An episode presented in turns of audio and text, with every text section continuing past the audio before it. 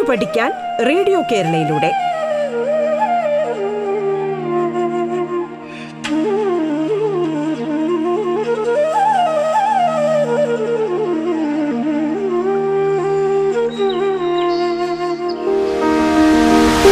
നമസ്കാരം. ഞാൻ ലിംസി ആന്റണി.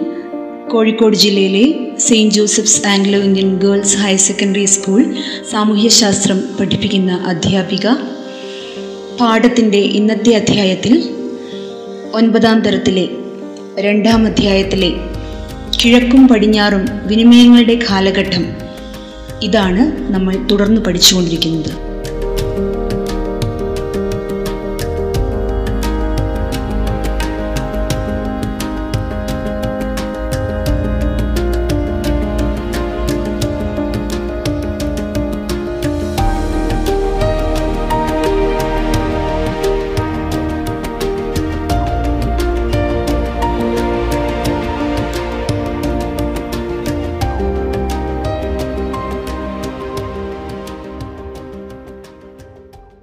പാശ്ചാത്യ സംഗീതത്തിന്റെ ആരംഭമാണ് നമ്മൾ അവസാന ഘട്ടത്തിൽ കഴിഞ്ഞ ക്ലാസ്സിലെ അവസാന ഘട്ടത്തിൽ പറഞ്ഞത്.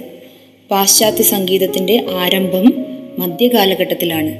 അത് ഒന്നുകൂടെ നിങ്ങളെ ഓർമ്മിപ്പിച്ചു കൊള്ളട്ടെ. പള്ളികളിലെ സംഗീതത്തോടൊപ്പം മതേതര സംഗീതവും ആ കാലഘട്ടത്തിൽ വികസിച്ചു എന്ന് ടീച്ചർ പറഞ്ഞിട്ടുണ്ടായിരുന്നു. സി.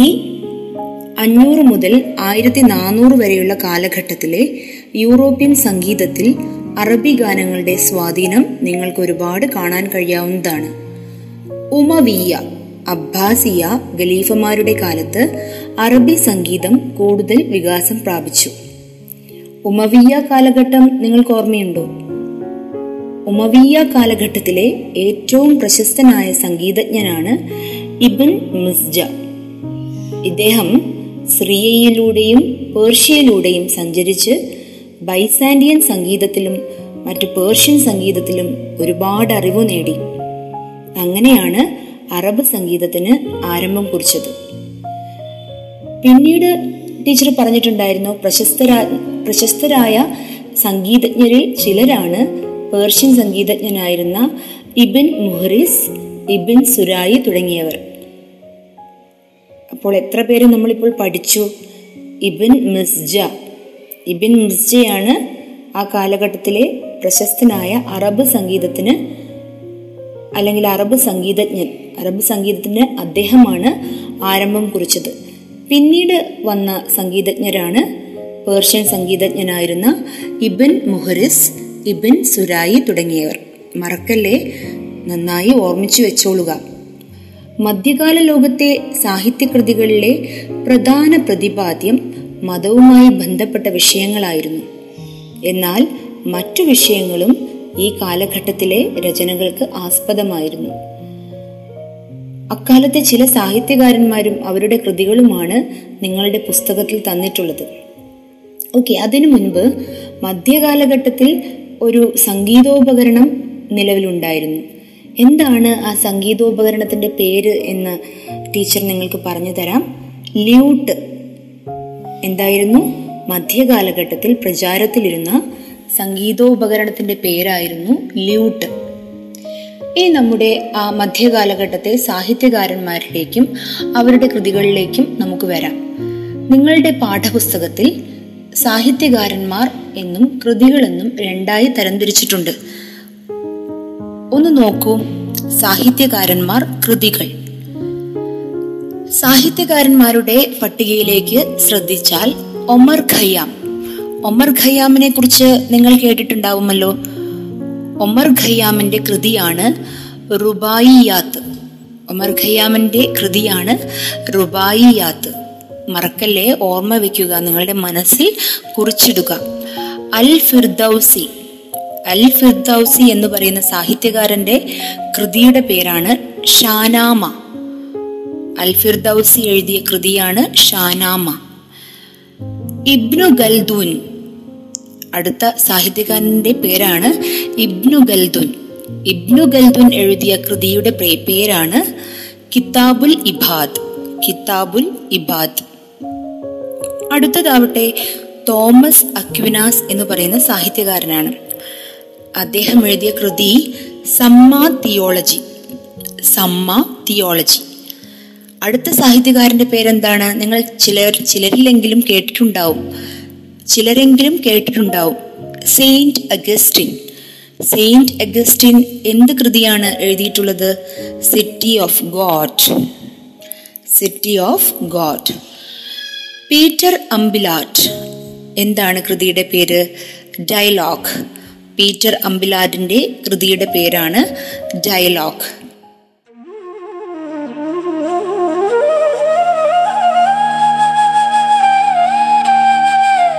പാഠം കേട്ടു പഠിക്കാൻ റേഡിയോ കേരളയിലൂടെ.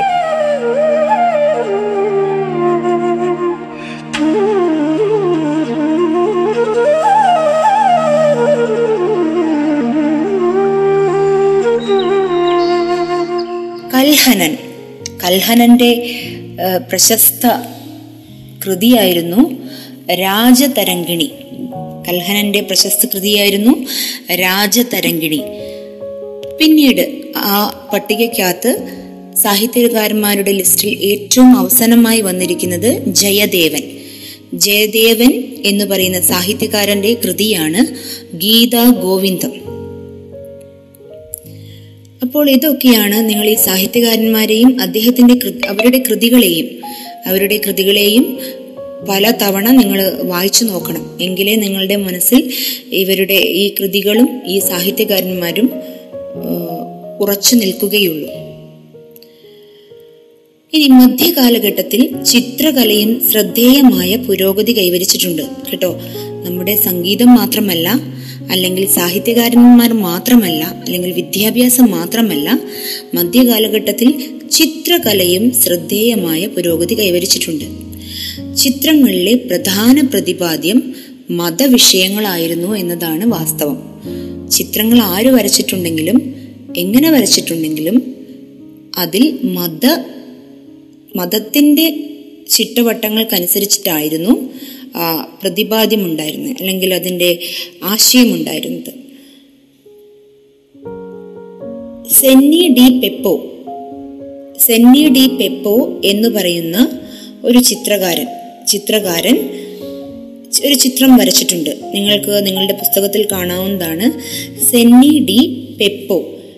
അദ്ദേഹം ഒരു ചിത്രം വരച്ചു.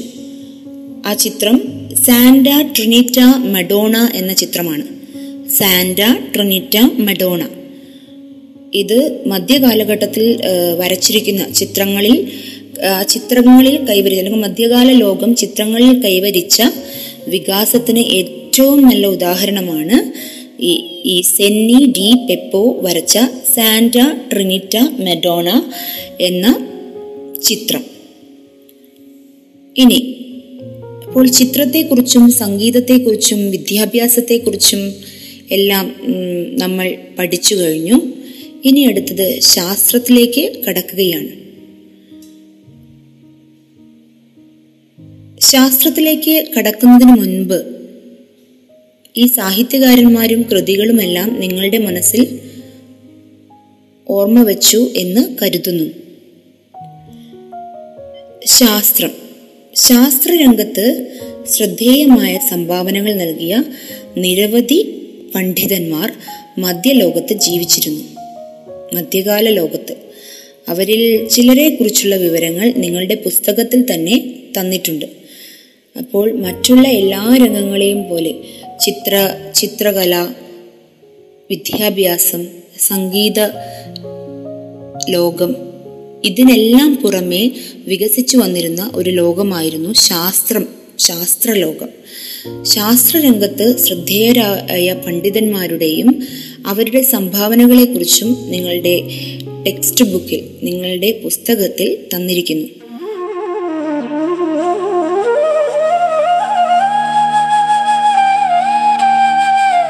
പാഠം കേട്ടു പഠിക്കാൻ റേഡിയോ കേരളയിലൂടെ.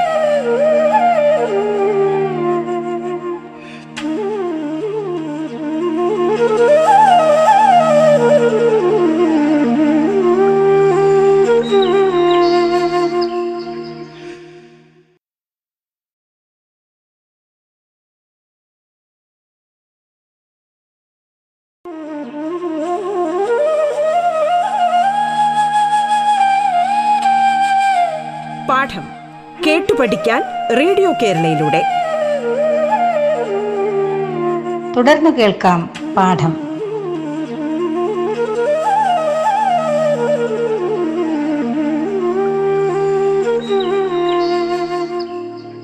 പണ്ഡിതന്മാർ എന്ന് പറഞ്ഞ ഒരു കോളവും സംഭാവനകൾ എന്ന് പറഞ്ഞ മറ്റൊരു കോളവും നിങ്ങൾക്ക് കാണാം. അപ്പോൾ പണ്ഡിതന്മാരിൽ ഇബ്നു സീന അവരുടെ മറ്റൊരു പേര് അവിസന്ന. പണ്ഡിതന്മാർ. ഈ പണ്ഡിതന്മാരിൽ ഈ ഇബ്നു സീന ആണ് ആദ്യത്തെ വ്യക്തി. അദ്ദേഹം വൈദ്യശാസ്ത്രജ്ഞനായിരുന്നു തത്വചിന്തകനായിരുന്നു കേട്ടോ? ഇബ്നു സീന വൈദ്യശാസ്ത്രജ്ഞനായിരുന്നു തത്വചിന്തകനായിരുന്നു അടുത്തത് Abu al Qasim Abu al Qasim ശസ്ത്രക്രിയയുടെ പിതാവ് എന്നറിയപ്പെട്ടിരുന്നു. Al Biruni. അൽബിറൂനി നിങ്ങൾക്കൊരു പക്ഷേ വളരെ പരിചയമുള്ള പേരായിരിക്കാം. അൽബിറൂണി ഭൂഗർഭശാസ്ത്രത്തിന്റെയും നരവംശാസ്ത്രത്തിന്റെയും അടിസ്ഥാന ആശയങ്ങൾ രൂപപ്പെടുത്തിയ ആളാണ് കേട്ടോ അൽബിറൂനി. ഇനി മുഹമ്മദ് അൽ റാസി ആരാണ് മുഹമ്മദ് അൽ റാസി അദ്ദേഹം വൈദ്യശാസ്ത്രത്തിന് സംഭാവനകൾ നൽകിയ വ്യക്തിയായിരുന്നു. മുഹമ്മദ് അൽ റാസി വൈദ്യശാസ്ത്രത്തിന് സംഭാവനകൾ നൽകിയ വ്യക്തിയായിരുന്നു. ആരായിരുന്നു റോജർ ബേക്കൺ? റോജർ ബേക്കൺ യന്ത്രനിർമ്മിത വാഹനങ്ങളുടെയും ആകാശയാനങ്ങളുടെയും കണ്ടുപിടുത്തത്തിന് അടിത്തറയേകിയ വ്യക്തിയായിരുന്നു. അടുത്തത് അവസാനമായി പുസ്തകത്തിലേക്ക് നോക്കൂ. ഭാസ്കര രണ്ട്. ഭാസ്കര രണ്ട് ജ്യോതിശാസ്ത്രത്തിന് ശ്രദ്ധേയമായ സംഭാവനകൾ നൽകിയ വ്യക്തിയായിരുന്നു എന്ന് വ്യക്തം. അപ്പോൾ ഇത്രയൊക്കെ നിങ്ങൾ ശാസ്ത്രരംഗത്ത് കാര്യമായ സംഭാവനകൾ നൽകിയവരെ പഠിച്ചു കഴിഞ്ഞു. ഇനി നമുക്ക് മധ്യകാല വിദ്യാഭ്യാസത്തെക്കുറിച്ച് നോക്കാം. നിങ്ങൾ നിങ്ങളുടെ പാഠപുസ്തകത്തിൽ ചിത്രങ്ങൾ കണ്ടിരിക്കുമല്ലോ? ബൊളോണ സർവകലാശാലയും കൊർദോവ സർവകലാശാലയും നിങ്ങളുടെ പാഠപുസ്തകത്തിൽ ചിത്രീകരിച്ചിട്ടുണ്ട്. അപ്പോൾ മധ്യകാല വിദ്യാഭ്യാസം എങ്ങനെയായിരുന്നു എന്നതിനെക്കുറിച്ചാണ് നമ്മൾ പാഠത്തിൽ ഇനി പഠിക്കാൻ പോകുന്നത്. വിദ്യാഭ്യാസത്തിലും സവിശേഷതകൾ വ്യാപകമായിരുന്നു ഈ മധ്യകാലഘട്ടത്തിൽ. അടിസ്ഥാന വിദ്യാഭ്യാസം സർവകലാശാലകൾ ഗ്രീക്കോ റോമൻ വിജ്ഞാനം ഇസ്ലാമിക വിജ്ഞാനം എന്നിവയുടെ വ്യാപനം നിങ്ങൾക്ക് മധ്യകാലഘട്ടത്തിൽ കാണാൻ കഴിയും. പ്രാഥമിക വിദ്യാഭ്യാസത്തിനായി ധാരാളം സ്കൂളുകൾ ഇക്കാലത്ത് വളർന്നു വന്നിരുന്നു. അവർ പഠിപ്പിച്ചിരുന്ന ഭാഷകൾ ഏതൊക്കെയാണെന്ന് അറിയണ്ടേ? വ്യാകരണം ലാറ്റിൻ ഭാഷ ജ്യോതിശാസ്ത്രം സാഹിത്യം തത്വചിന്ത ഗണിതം പ്രകൃതി നിയമങ്ങൾ. ഇവയായിരുന്നു മധ്യകാല യൂറോപ്യൻ സ്കൂളുകളിലെ പ്രധാന പഠന വിഷയങ്ങൾ നിങ്ങൾക്ക് മനസ്സിലായെന്ന് കരുതുന്നു. മധ്യകാല യൂറോപ്പിലെ സ്ത്രീകളിൽ വിദ്യാഭ്യാസത്തിന് അവസരം ലഭിച്ചിരുന്നത് കന്യാസ്ത്രീകൾക്കും അപൂർവം ചില പ്രഭുക്കന്മാർക്കും അവരുടെ മക്കൾക്കുമായിരുന്നു. മധ്യകാലഘട്ടത്തിൽ വിദ്യാഭ്യാസം പ്രാഥമിക തലത്തിൽ ചുരുങ്ങിയിരുന്നില്ല. സർവകലാശാല വിദ്യാഭ്യാസവും അക്കാലത്ത് വ്യാപകമായി. സർവകലാശാല വിദ്യാഭ്യാസത്തിലുള്ള വിഷയങ്ങൾ നിങ്ങൾക്ക് കേൾക്കണമോ? തത്വചിന്ത നിയമം സാഹിത്യം വൈദ്യശാസ്ത്രം വിവിധ ഭാഷകൾ ജ്യാമിതി തുടങ്ങിയവയായിരുന്നു സർവകലാശാലകളിലെ പഠന വിഷയങ്ങൾ. അപ്പൊ ഏതാണ്ട് സർവകലാശാലകളിലെയും മറ്റ് യൂറോപ്യൻ വിദ്യാലയങ്ങളിലെയും പഠന വിഷയങ്ങൾ ഏതാണ്ട് ഒരുപോലെയായിരുന്നു. വ്യാകരണവും ലാറ്റിൻ ഭാഷയും ജ്യോതിശാസ്ത്രവും സാഹിത്യവും തത്വചിന്തയും ഗണിതവും പ്രകൃതി നിയമങ്ങളും മറ്റു വൈദ്യശാസ്ത്രം വിവിധ ഭാഷകളും ജ്യാമിതിയും സർവകലാശാലകളിലെ പഠന വിഷയങ്ങളായിരുന്നു. ഒപ്പം തന്നെ നമ്മുടെ വിദ്യാലയങ്ങളിലെ പഠന വിഷയങ്ങളും ഏതാണ്ട് അതിനോടനുബന്ധിച്ച് നിൽക്കുന്നു. കുട്ടികളെ സർവകലാശാലകൾ നിരവധിയാണ് നമ്മുടെ മധ്യകാല ലോകത്തിൽ സ്ഥാപിക്കപ്പെട്ടത്. ഈ സർവകലാശാലകൾ ഏതൊക്കെയാണെന്ന് നിങ്ങൾക്കറിയണ്ടേ?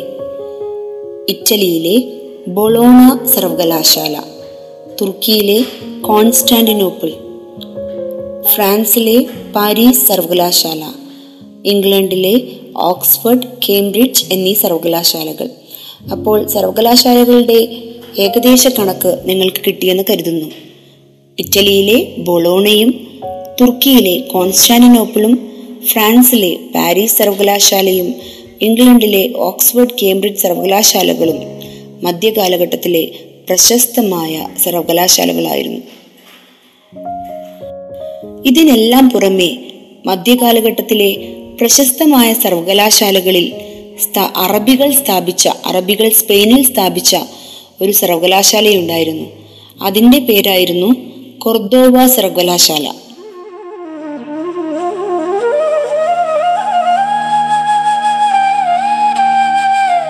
പാഠം കേട്ടു പഠിക്കാൻ റേഡിയോ കേരളയിലൂടെ.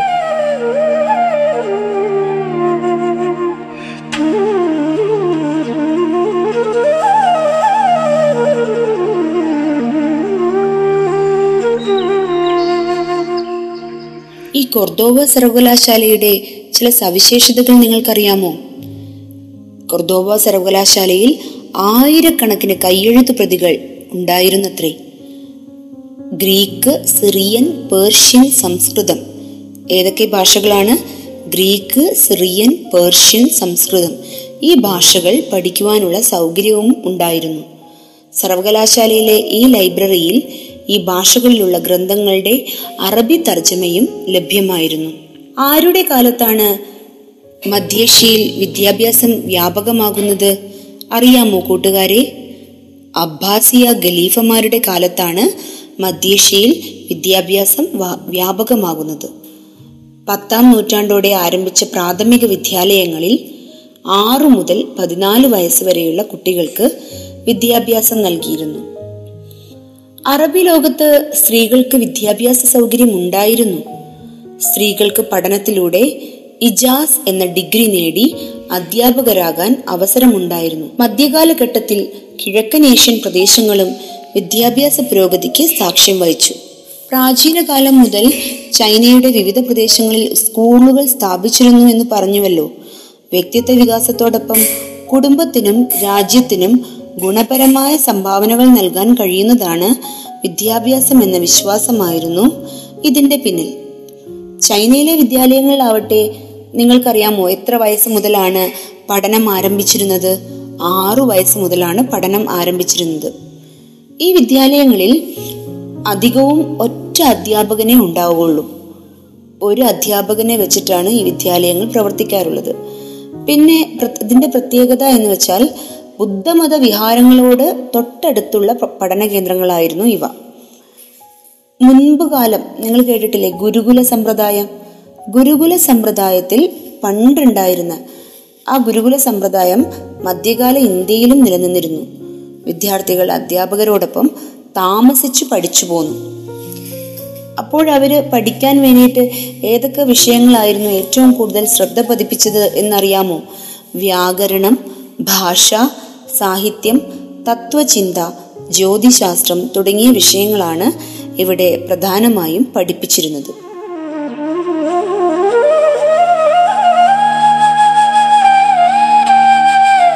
പാഠം. കേട്ടു പഠിക്കാൻ റേഡിയോ കേരളയിലൂടെ. പാഠത്തിന്റെ ഇന്നത്തെ അധ്യായം ഇവിടെ പൂർണമാകുന്നു.